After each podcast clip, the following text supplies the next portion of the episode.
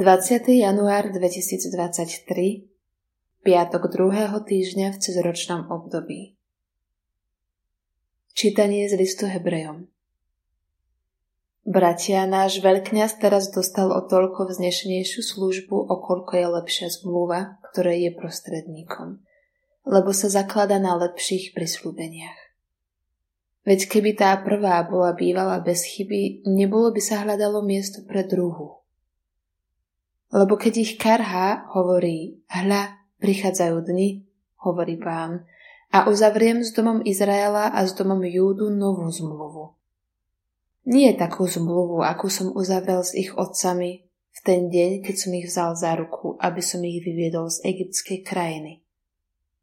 Lebo oni nezotrvali v mojej zmluve a ja som ich opustil, hovorí pán lebo toto je zmluva, ktorú uzavriem s domom Izraela po tých dňoch, hovorí pán.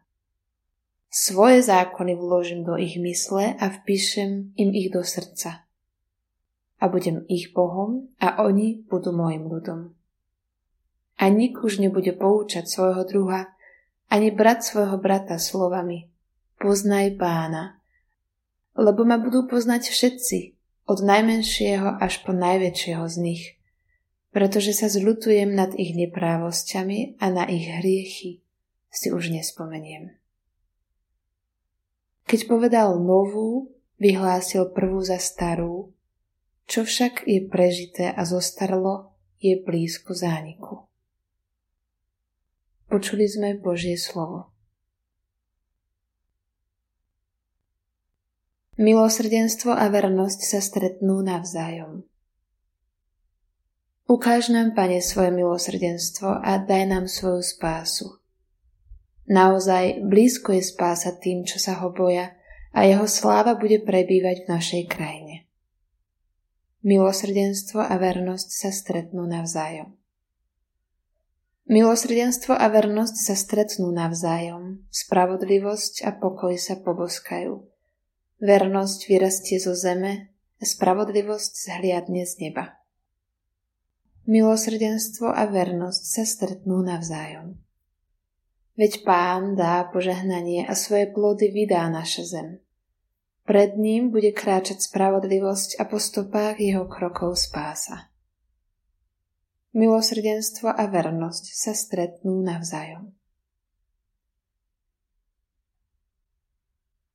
Čítanie zo svätého Evanielia podľa Marka Ježiš vystúpil na vrch Povolal k sebe tých, ktorých sám chcel, a oni prišli k nemu. Vtedy ustanovil dvanástich, aby boli s ním a aby ich posielal kázať s mocou vyháňať zlých duchov. Šimona, ktorému dal meno Peter, Jakuba Zebedejovho a Jakubovho brata Jána, im dal meno Boanerges, čo značí synovia hromu, ďalej Ondreja, Filipa, Bartolomeja Matúša, Tomáša Jakuba Alfejovho, Tadeáša, Šimona Kananajského a Judáša Iškariotského, ktorý ho potom zradil. Počuli sme slovo pánovo.